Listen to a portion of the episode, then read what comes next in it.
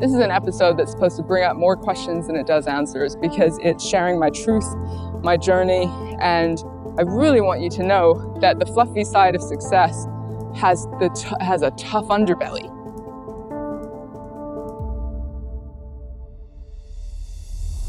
Welcome to the Adversity to Advantage podcast. I'm Petra Velzeboer, and this is the place to discuss tips, tricks, and hacks to build your resilience through your worst rock bottoms and get you to a place of success.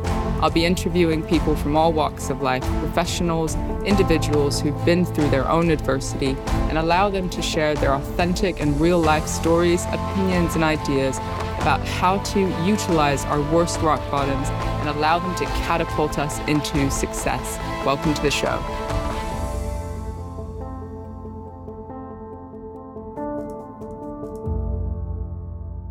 Hey guys, welcome to the Adversity to Advantage podcast. I am currently walking on a very sunny Saturday. Uh, not sure when I'm going to publish this, but you'll you'll remember the one, the the one and only very hot Saturday in recent weeks. Um, I want to just get real about what sustaining success looks like. Um, I often get comments from people like saying, "Oh, things look like they're going really good for you right now." Looks like you're things are amazing. You're really sustaining success and all the rest of it. And of course, I graciously say thank you so much. And yes, there are wonderful things going on, and I uh, practice absolute gratitude for the amazing uh, opportunities that I have in my life at the moment. But of course, what people don't see or fully get is that when other people are perhaps, um, you know, sunning themselves or uh, doing those chill out, chill out things, I'm probably at my laptop uh, creating content. Uh, I'm probably running training sessions. I'm probably, you know, doing lots of things. I'm very action oriented, and even my recovery is action based. I mean, the main thing I'm learning, and if you're if you've been watching recent podcasts, you'll you'll understand my theme has changed a little bit to one of what is health and uh, what is holistic health, and how do we actually sustain success within our real lives, right? And I've talked about entrepreneurship, I've talked about loneliness, I've talked about driving forward despite the challenges, despite the pain, and continuously reframing challenges as opportunities, pain as growth. That thing I think I've, I've gotten down pretty well pat, but that doesn't take away the fact that it is pain. You still feel the pain even though you reframe it. You still feel the loneliness even though you frame it as something that's going to allow you to progress and move forward in life. So last week I did some training up in, in Manchester for a, a team of leaders. There was 25 of them. It was a full day, which is pretty long.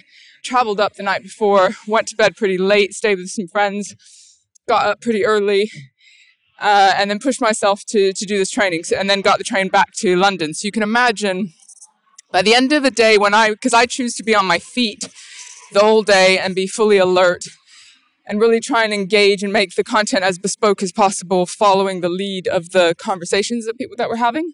So, as most trainers do, right? We want it to be, we want it to be special. We want people to really get something from it, uh, and we work pretty hard to to make that happen in some way excuse the sounds of traffic. Uh, I just, I, I, I seem to get more content more true to me if I'm out walking or driving, as my recent ones have been. And so, did this training, which was amazing. There, people don't understand the internal dialogue when you run training. Uh, there's ones that you you do constantly and they're pretty perfect because you've done it so many times over and over again with similar content even though you have room for creating something that's a bit bespoke. This one i was um, it was some of the activities were a little bit new because they wanted something a bit bespoke. There were parts of me that because i'd been really rushed the last uh, days in the week probably wasn't as perfect as it could have been. And so there were moments in the afternoon where my inner dialogue was going all right what do i do next? How do i how do I make sure I close this appropriately? We've segued that way. How much time do I have for this? Like people don't understand the inner dialogue that goes on while you're running training. And so it was all fine and good, good feedback, good discussion. And I'm getting on the train home and I read my evaluation forms as I always do because I want to consistently learn from what people tell me. I want to have a growth mindset and not just ask them to do that for the sake of it or for the business, but really for, for me to grow and, and get things right. And so, no word of a lie, as they say here. 98% of the evaluations were bloody fantastic. 98% of them were like, it was amazing.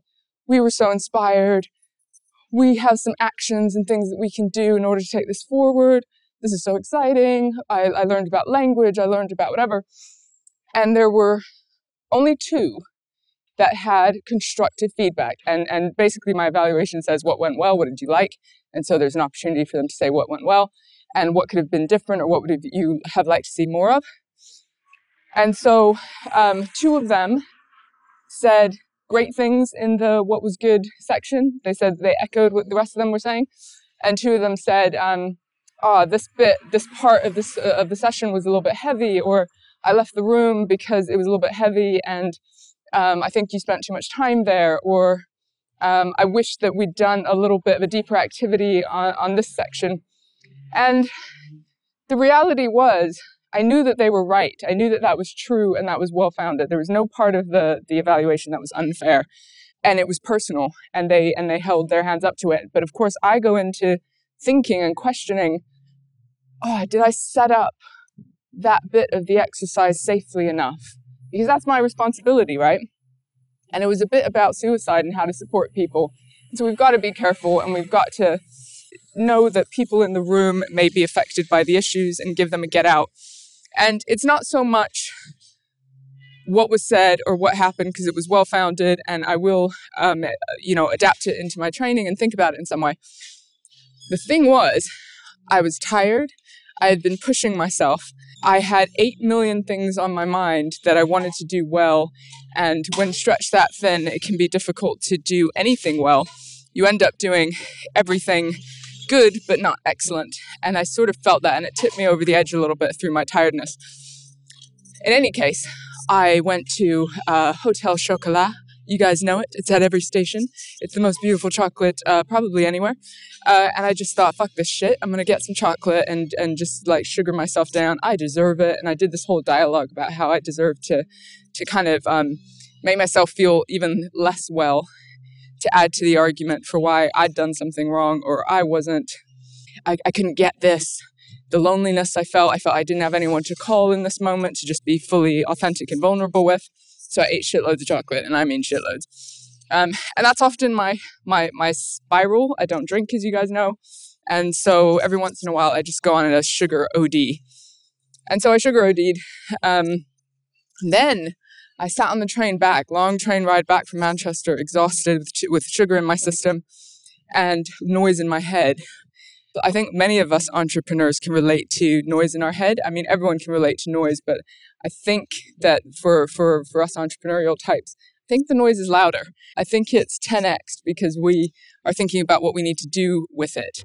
Uh, we have 18 lists going on in our head about what priorities are and what we need to remember and what we need to forget and all the rest of it. So I'm sat on this train and the voice is getting louder. So it's just it's just noise, it's loud. And then I'm surrounded by three people at a table seat. One guy's got his laptop out and is clacking away, clack, clack, clack, clack, clack, clack, clack, clack, clack obviously hyper focused on his work and on getting something out there. And he's beating down the keys, and the, the, the noise is relentless. The woman next to me asks if she can use my, my phone plug, so there's this wire kind of going across the table to her. Um, and everyone's on their phone. Everyone's just looking at their phone. Everyone's looking at their phone. Nobody's looking at each other. And I just hear the noise of the train and the clicking and the clacking, and everyone in this like hyper intense action mode that has no connection and nobody really seeing each other. And I felt claustrophobic. I just couldn't wait to get off this train. My breathing was shallow. And I was, I mean, the, the thoughts were pretty dark. I definitely wanted to hurt the guy on the laptop, um, which I didn't act on, which is the point, right? Thoughts are just thoughts. We have control over what we do with them. But it was a clue for me. So the clue was shit, I'm more stressed than I thought I was.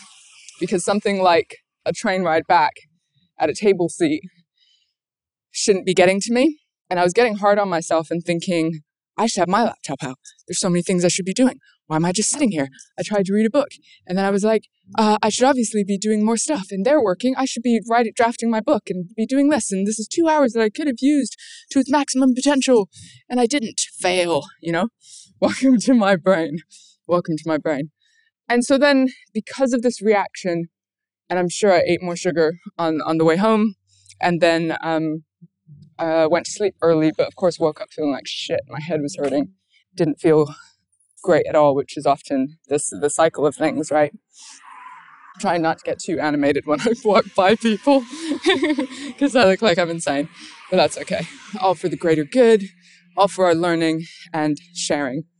So, because of this emotional, mental reaction, I thought the next day felt a bit shit. Started the day by drinking way too much coffee and thought, um, let me work my way backwards here. So I thought, let me work my way backwards in order to figure out what this is about because it's an irrational reaction to a tiny bit of feedback. I knew it wasn't just about that because normally that doesn't phase me and I, I, I learn and I grow. Um, it was just sort of a tipping point. Exhaustion, yes, because I've been pushing myself in lots of ways and I'm still saying yes to too many things when I should be passing them on to other people. Um, and so I wanted to work out my lessons and where that led me. And hopefully some of that might be useful for, for you guys because there's this nice little, you know, formula, if you want to call it that, but a step by step approach of reflection. Because the, re- the reality is, we're all going to fuck up, we're all going to go in spirals, and we're all going to do that coping mechanism thing, which is just escape, escape, escape. You know, this feels uncomfortable, let me run that's fine. It happens, and I could be compassionate about my uh, to myself later on about that. And when I was more in a calm, peaceful state, ask myself the question: What were the ten steps before that led up to this kind of huge uh, emotional reaction? Bearing in mind, nobody could tell. Nobody could tell. I didn't lose it with anyone. I didn't yell. I didn't. I didn't like huff and puff. I didn't do anything. This is a very internal reaction. So I can feel all my body parts doing things that are stress related. My brain is going a thousand miles a minute. And my reaction is I want to escape and I also want to hide. So I don't want to speak to anyone because I don't want them to see that messy part. I just want them to see the like, yeah, we did this great training and I did this Instagram post and it was all super cool and everyone got so much out of it. And we're so inspiring and we're just winning, winning, winning, winning all the time, right? that's what I um, obviously want you guys to think because uh, those things are true. This is the thing we go into black and white. We think either that's true or if the messy stuff is true, then somehow that takes away the value of the good stuff that's happened. But it doesn't have to work with it like that. Like people who are emotionally intelligent are able to hold two things, more than two things, at once, which means it can be excellent, amazing, and have impact, and be tricky, messy, exhausting, and trigger something in you. Like all of those things can be true at once. One doesn't take away from the other. This is a pretty powerful lesson because the training was great and people loved it, and I believe there was impact, and I'm, uh, you know, uh, confident enough to say that. And it could have been better, and it triggered an emotional reaction for me. So, when I look back and uh, try and do the 10 steps before, a couple things of note happened. What was actually frustrating in the dip was that for those three days, I'd been waking up at 6 a.m., I'd been meditating, I'd been doing a bit of a yoga thing, I'd been journaling and doing the who do I want to be stuff. I had a pretty perfect morning routine for about three, four days. And so part of that added to my um, my crash because I was like, the fuck? I've been doing all this stuff for three, four days and, and, and I'm still just acting like a fucking idiot and spiraling and escaping and all the rest of it. What the fuck is the point? I'm never gonna be able to consistently do those things all the time. So I attacked my efforts um, to be to do the morning routine stuff and what everyone sort of suggests that we do in order to look after ourselves. Another thing I noticed when I did debrief the two days later with a really close friend of mine um, and I kept using the word perfect. Kept. And I'm not even a perfectionist. You guys know that. Um, and I kept saying, um, ah, so I was doing the perfect morning routine and the training just wasn't perfect. And I just didn't do that section perfectly. And I didn't sleep perfectly. And she, she was just like, she's so cool.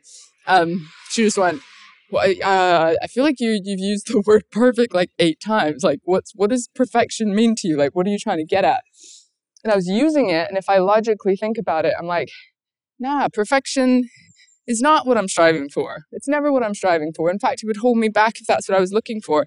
But somewhere deep, deep down, this word keeps cropping up, and so I'm ob- obviously am putting some pressure on myself to to have some kind of perfection going on, um, and to yeah, do the morning routine perfectly. I'm like, I read all the books. People with good morning routines are more productive, less stressed, follow their intuition, and are more, fo- more focused. But it kind of adds to the amount of noise that is out there. Like everyone's got the perfect formula for how you wake up. Everyone's got the perfect formula for how you do entrepreneurship and how you look after yourself. And it actually can add to the noise because we're doing, yes, there's some science back stuff, and, and I'm totally for all of that. And we're, we're, we're doing things like we think we should be doing it. It's another type of should. How do we do well being effectively based on what other people are telling us to do? And yes, we can learn from other people, but unless we cultivate the silence, right? Unless we cultivate the ability to sit with ourselves and listen to our intuition and what we know to be true and what our vibration and energy and all of that is telling us we need to be doing for us to look after us personally rather than anyone else. Unless we're able to do that, we simply won't. We'll, we, will simply we're simply chasing another should, right? And so I noticed my my pressure for perfection and for doing everything, even though I also know that I'm kind of in this middle ground, this next level where I'm learning to let go, hand things over to, to my amazing facilitators, my virtual assistant, my tech support, learning to hand things over and pace myself. Um, the other thing that happened, people, the other thing that people happened, let's get real. The day, the day, the day that I went to Manchester, so the day before the training, I had a, a Reiki shamanic healing session booked. Now, I have explored some shamanism with a close friend of mine, and I've certainly been reading more about quantum physics and energy and all the rest of it. I've never done Reiki, um, I've done, as you know, some uh, sound therapy, gong baths, and the vibration thing just really has a profound effect on me. I seem to be quite um, sensitive energetically to these things. So I booked a Reiki session secretly because I thought I don't want my mom to know. Uh, she might think I'm going back to my uh, hippie roots, and we can't have that because it's too sort of clouded with cult stuff, right? So I went to this amazing sage of a woman who has so much experience, has written an outstanding book I will I will have to interview her at some point to just uh, share share the love and the wisdom because she's amazing. So I went with an open mind. I had no set intention. I, I just wanted to see what what she noticed, and you know, uh, I wanted to experiment with it, as I am in general when it comes to this health stuff at the moment. And she, first of all, she swore about five times, so that was beautiful. I'm like, yes, she is the right one. I have found my uh, spirit spirit animal, right? Uh, my spirit sage or something. And she talked about the charlatans in the Reiki world and um, the, the process that she takes and how certain things work better for some people than other people, how it can be very effective for trauma when it's stored in your body. She'd read some of the books that I know about, and she'd also done some psychotherapy training, so she was able to translate into my language in a beautiful way. And even if she hadn't done all of those things, I would have still sort of laid on that table with an open mind and and seen uh, what sort of came from it because it's all opportunities for learning, even if it isn't perfect. Um, so I lay on this table, and she starts at my feet and puts um, just her beautiful touch, her hand onto my feet. I'm close, closing my eyes, I'm relaxed. She then moves to my head. She holds my left and the right side of my, my brain. So she's actually physical contact. Sometimes it's not physical contact. And she does this like, she asks you to put your attention on the left side of your brain and then your attention on the right side of your brain and see what you notice. Uh, I just felt silly, but I said it felt like the left side of my brain was much heavier. Uh, she echoed that that's how what, what, it, what it felt like as well. And she then put her hands not onto but over my throat so that that the chakra that region and i had a very intense emotional reaction to uh, her her hand above my throat, and I've had this before in different ways. So a feeling that I don't want any kind of physical contact around my throat. I don't want um, any kind of energy near my throat makes me feel very uncomfortable. And so, bearing in mind my eyes are closed, right? And so my eyes are closed, but I can feel her energy above uh, above my throat, and it feels really ominous. It feels really dark and intense, and I start shaking and crying. Like I just have this massive physical and emotional reaction to the point where she's like, "Whoa, fuck! Let me not. My hands there is not useful." And she puts her hands on my shoulder, which make me feel very uh, safe. She sort of supports my breathing, and I'm able to to to travel through that. I mentioned that one because we didn't end up spending the time working there because it was obviously a bigger issue than than one sort of scanning session. But it said something to me, so I was left with this like, I know raised the way I was and people being punished in front of me and injustices happening left, right, and center, that my coping mechanism as a child was to just um, shut up, be quiet, say nothing, play small, right? And I don't see myself like that anymore. And um, I certainly had to play a different version of that in my marriage, I would say, where I shut up and played small in order for the relationship and our parenting to be okay and to thrive. But, but I was thinking, the last two years, I've, I've been divorced, I've been exploring my voice, I've been putting out more content, I've, I feel authentic, I feel like I'm, I'm speaking my truth. And it feels like there's so much more. There's so much more richness and energy if I can get over the, the block of not having a voice. There's something really deep, uh, dark, and sort of a survival method that is there in order to that was there in order to keep me safe. And so she did this beautiful like messaging from the left brain and the right brain to my heart in order to acknowledge the necessity of having those things in place in order to uh, remain safe as a child sort of being compassionate about that and wondering what we could release. But it made me think actually I might think I'm being authentic because there's little bits of discomfort or I'm pushing myself out there in some way. But actually, this block over my throat is kind of saying to me that there's there's stuff that I'm still I'm still playing by other people's rules and I'm still playing small and I'm still not having my voice fully heard out of fear or thinking that if somebody heard uh, rage, if someone heard anger, if somebody heard me not be emotionally intelligent, if somebody not heard me not being controlled and having the perfect thing to say all the time. If I wasn't those things, like fuck, like what could actually come out, right? And she she actually used the word later on this this this um, Reiki shaman uh, master that she felt because the energy was so ominous, she felt like there was rage and anger and things that were bottled up there that just couldn't be communicated.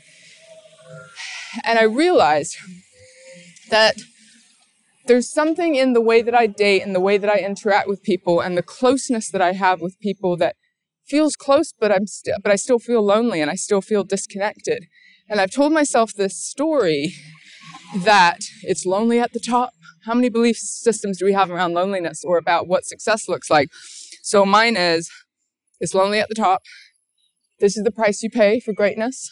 Those are probably the two that um, repeat and are reinforced by other people and affect, I think, really subtly who I am in relationship with people because I'm still presenting this side of myself that is, you know, achieving, winning, constant growth, constantly moving forward, and is really uncomfortable with my own current messy middle of noise in my head, of falling apart, of feeling like I've got to push myself and that I'm alone in that process.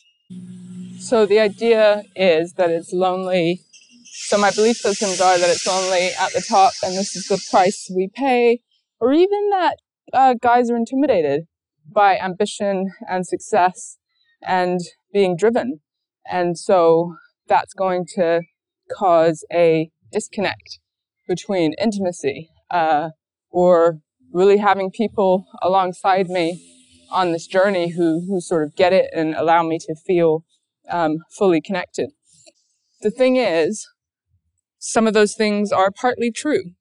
But the problem is that when we get into a fixed mindset about that being the reason for things, it sort of subtly prevents us from doing the things that we could do to drop down the walls, to stay more connected, to truly connect with ourselves, uh, our intuition, as well as other people. So check the belief systems that you have about success, about money, about intimacy, about connection, anything that you feel lack of, like something that's lacking or missing in your life, check your belief systems around that because that might be holding you back in some way from moving yourself forward. And so I realized that this thing around the throat and the heart and the messaging that we did as far as energy, first of all, it was deeply healing. I mean, I was, she, she barely said anything throughout the process until the end. And I'm like, particular points in my body are just chilled, I'm just relaxed. And then other points, I'm just like weeping and shaking and um, it, like all this stuff's coming out. So there's something, I can't believe I'm saying this, but it was a profound, deep experience. Very profound and deep. Which leads me again to this belief system around loneliness and disconnection. And is it like why are we afraid of being alone i'm sort of segueing so i've been talking about entrepreneurship business holistic health and learning from the the spiral points right the the things where we judge ourselves we, we don't think we do well and being able to look back on the steps that have gotten to us to a place of, of sort of going back into that uh, spiral of doom as i refer to it ones that i pick up from a hell of a lot quicker than i used to It might just be a 24 hour period, maybe 48 at a stretch. Uh, and then I'm back on it. I might be doing content to just like release. Uh, and I get back on my routine. So there's nothing wrong with like the reality, which is yes, we can be winning and be successful. And we have these dips, which actually lead to sharing on a bigger level, connecting on a bigger level, and hopefully giving people some, some pointers and ideas from, from the real way that things are rather than just the glossy follow my six step formula and make a million dollars or whatever people are doing these days. I find the self development industry is quite formulaic at the moment. It's quite like follow this three step plan and change your life. I'm like, yeah, it's just a lot messier than that. And my three step plan is going to be different from yours. And there's never just three steps. And really, we just need to be talking authentically about what that process is like and celebrating when we bounce back up. That's what I want. I want us to celebrate the wins and when we bounce back up and not judge ourselves so harshly for for for the dips or the questioning and know that those are the leveling up moments. Those are the times when uh, we're we're learning the things that we need to learn to give us the tools for actually sustaining success at the next level. And you know how they say you become the five people you spend the most time with, or you know that sort of thing and auditing, you know, the, the people that you're with in order to, um, you should be the smartest person in the room, all that sort of thing. But um, let's just say I've had a what I refer to as a situationship. So not quite a relationship, but a um, uh, friend friend with benefits, but but more than that because we we connect on a deeper level. But for for life circumstances, our big life sort of goals don't don't align. So we so it's not a relationship. We're essentially single. But my question to you is, and this is me working out the answer, is it sometimes better to be with a person who offers us things like comfort, solace, support, but you know isn't the person that might help you uh, uh, grow or isn't maybe the, the I fucking hesitate to say the right person because I don't really buy that. I think different people are in our lives at different times to to support something. But when do we know that that relationship has expired? Uh, John Kim talks a lot about uh, an expired relationship rather than this sort of fatalistic right wrong, uh, the one, or or the, uh, even breakups, because that kind of puts a sort of negative spin on it. When actually, my time with that person has expired, and I can have gratitude and look at it as a beautiful thing for what it was and when it was but actually, when do we know that the usefulness of that relationship or connection has expired and that now we're just holding on to it out of fear of being alone? Now we're just holding on to it because if we let go, we are afraid that we'll fall into an abyss and have no one and this real i mean it's a primal fear. It's a pri- this being alone thing is a primal fear. People are afraid to talk about it. Uh, yes we like a good empowered narrative about being alone uh, as you know choosing to be single. But deep deep deep deep deep down we're, we're, we're made for connection. And that doesn't mean it has to be traditional relationship but we are made for connection. We it's a primal instinct to be in tribes and that allows us to to feel safe so there's something terrifying, not only of the letting go without knowing what's sort of going to come up next, but just the the idea that you, you might have nights and evenings where you just need to sit with yourself with no distraction, you know. Or I'm always afraid that I'm just going to tip into workaholism because I don't have a reason, an individual sort of giving me, I can't believe I'm going to say this, but purpose in, in downtime. Because if I'm with somebody else, then I can feel purposeful in just listening to music and having sex and chilling out. And, and that's like, oh, I feel refreshed and I've, I've kind of rejuvenated. But if I'm just by myself, I kind of go, mm, Netflix, mm, but yoga, mm, yeah, I'm done with this. Let me just get my laptop out and do some work, right? And so it kind of robs me because I'm not very good at the the alone time downtime. Um, I like the, maybe because I'm an extrovert, I like the people downtime. So even not in a relationship setting, but the um, meeting up with a good friend uh, for, for a coffee and a chat and a debate and an authentic connection. Like, I like people downtime rather than alone downtime. And I'm not making either one right or wrong. I know that there's a stretch zone for me in learning to sit with myself. And I'm an extrovert and I like people, and there's nothing wrong with that. And for the introverts out there, the flip side might be true. Their stretch zone is to connect and push themselves to be with people, and their comfort zone is to rejuvenate and refresh on their own. It's not good or bad, it's a self awareness piece. However, when do we know, when do you know, when the relationship that was serving you because it was useful and because you needed that lesson, that comfort, that downtime, that sexual connection, that energetic connection, whatever it was, how do we know when it's expired? Now, this is not where I give you the three step plan for knowing when it's expired. This is me provoking some questions and questions that are live within myself. Because deep down, I feel like my uh, situation has reached its expiry point, and I recognize the fear in me in letting go of it because it does have some good points. Because that means I'll have to sit with myself and be alone and be open to the possibility of just being single for a while. I've also, uh, if you've listened to recent content, I've deleted my dating apps. And again, that's not right or wrong. It's just noting uh, my addictive patterns in um, looking for something to fill the void rather than energetic, energetically matching with something. And so it felt like I have to pull back and that my challenge for myself is being able to sit with myself, is being able to explore holistic health, is being able to create space and time to write the book that I want to write and to put out the online programs that I want to put out. And that that's okay. Sometimes you've got to buckle down and put the work in in order to get to the next level. It shouldn't define us. Um, it shouldn't be habit. But I remember when I did uh, my master's degree, uh, I had two young kids. I was working full time far away, like an hour and a half drive away from, from my house and I was doing a master's degree at night at Birkbeck, uh, and I was studying. And there were t- days, especially in the last six months, that I was waking up at 3 a.m. in order to put the work in before my kids got up because it was the only way to do it. And yes, you could judge that and be like, "Oh, just chill. Sometimes you got to be, and you're being a workaholic, and you're driving too hard, and your health's gonna suffer."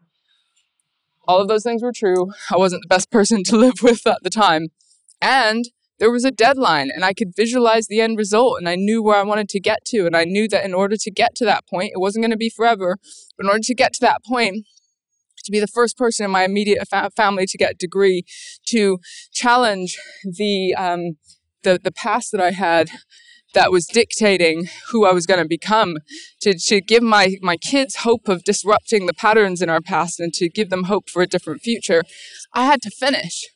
I had to finish. I couldn't run away anymore.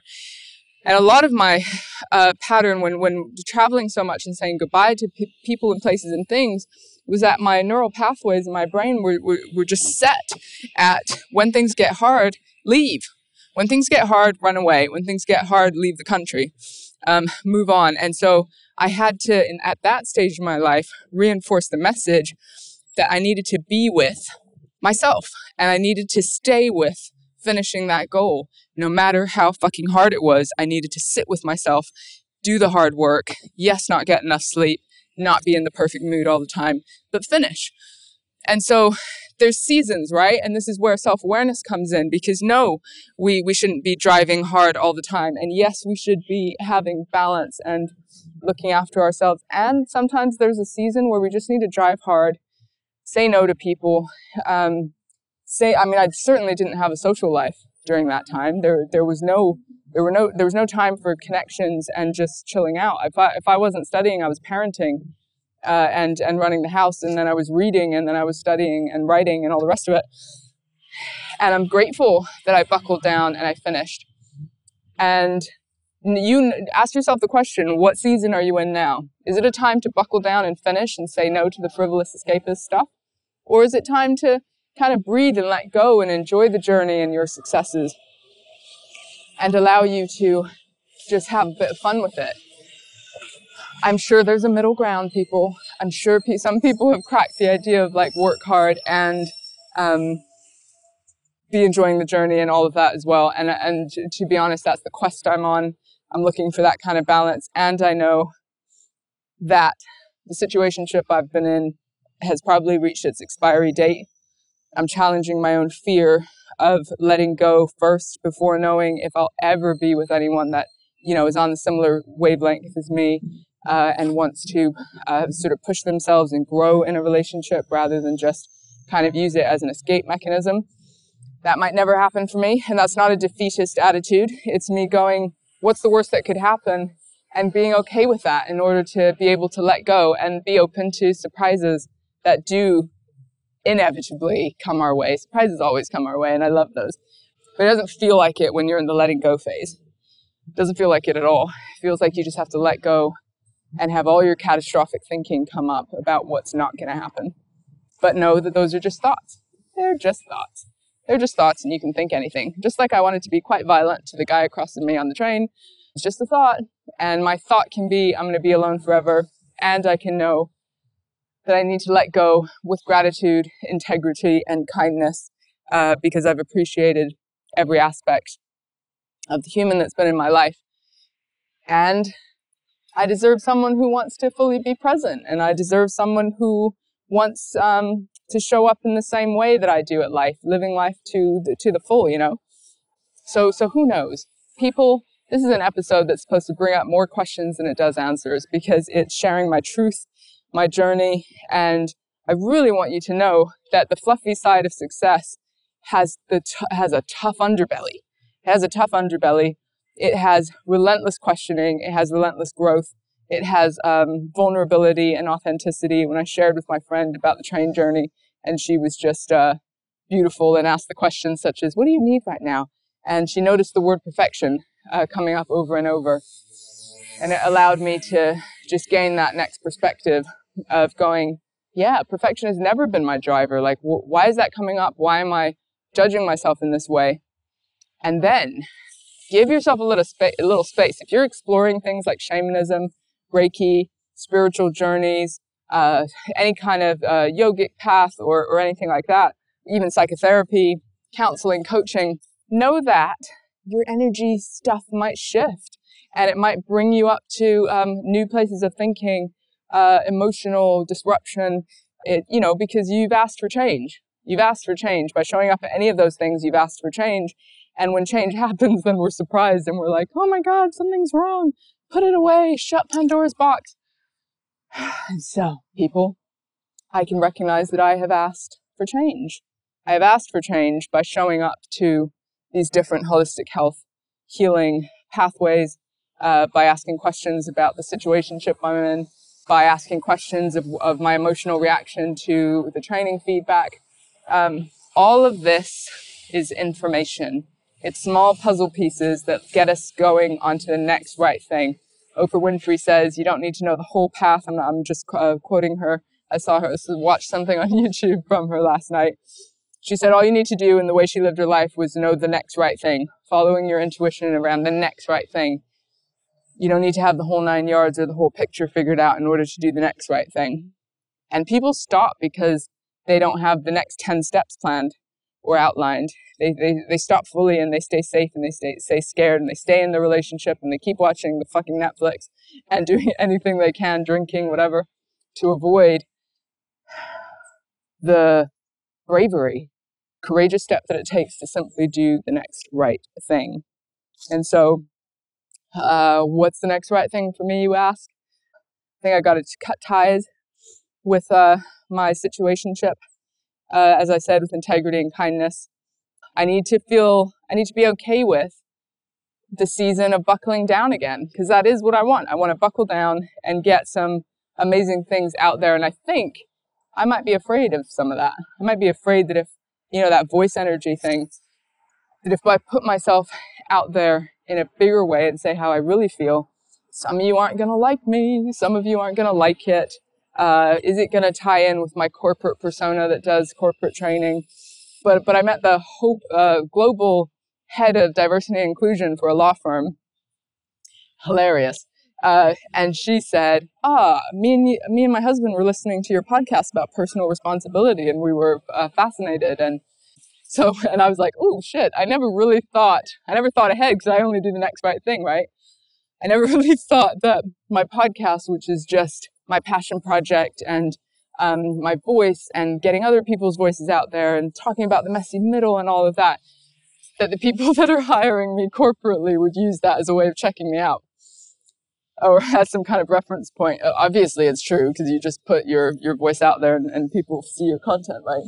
But, uh, but I think if I'd had that in my mind, in the back of my mind, that when I do these rants and, ta- you know, bare my soul and all the rest of it, that the, the, the corporate people that hire me are going to use that as some kind of uh, resume, uh, I might not be as, as straightforward. So it's good to do just the next right thing and not think about that because it, inadvertently, people are being drawn to the authenticity in hiring me anyway.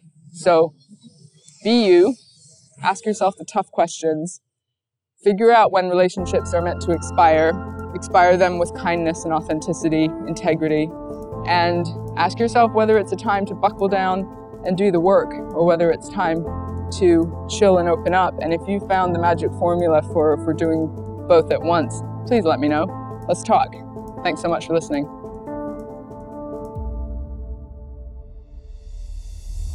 Thanks for listening to the Adversity to Advantage podcast. Please do subscribe and review on iTunes. Every comment makes a difference. We really appreciate hearing from you. And please do get in touch through petravelzeboer.com if you're interested in any training, coaching, therapy, or just to join the community and get more information on ways that you can build your own resilience. Until next time.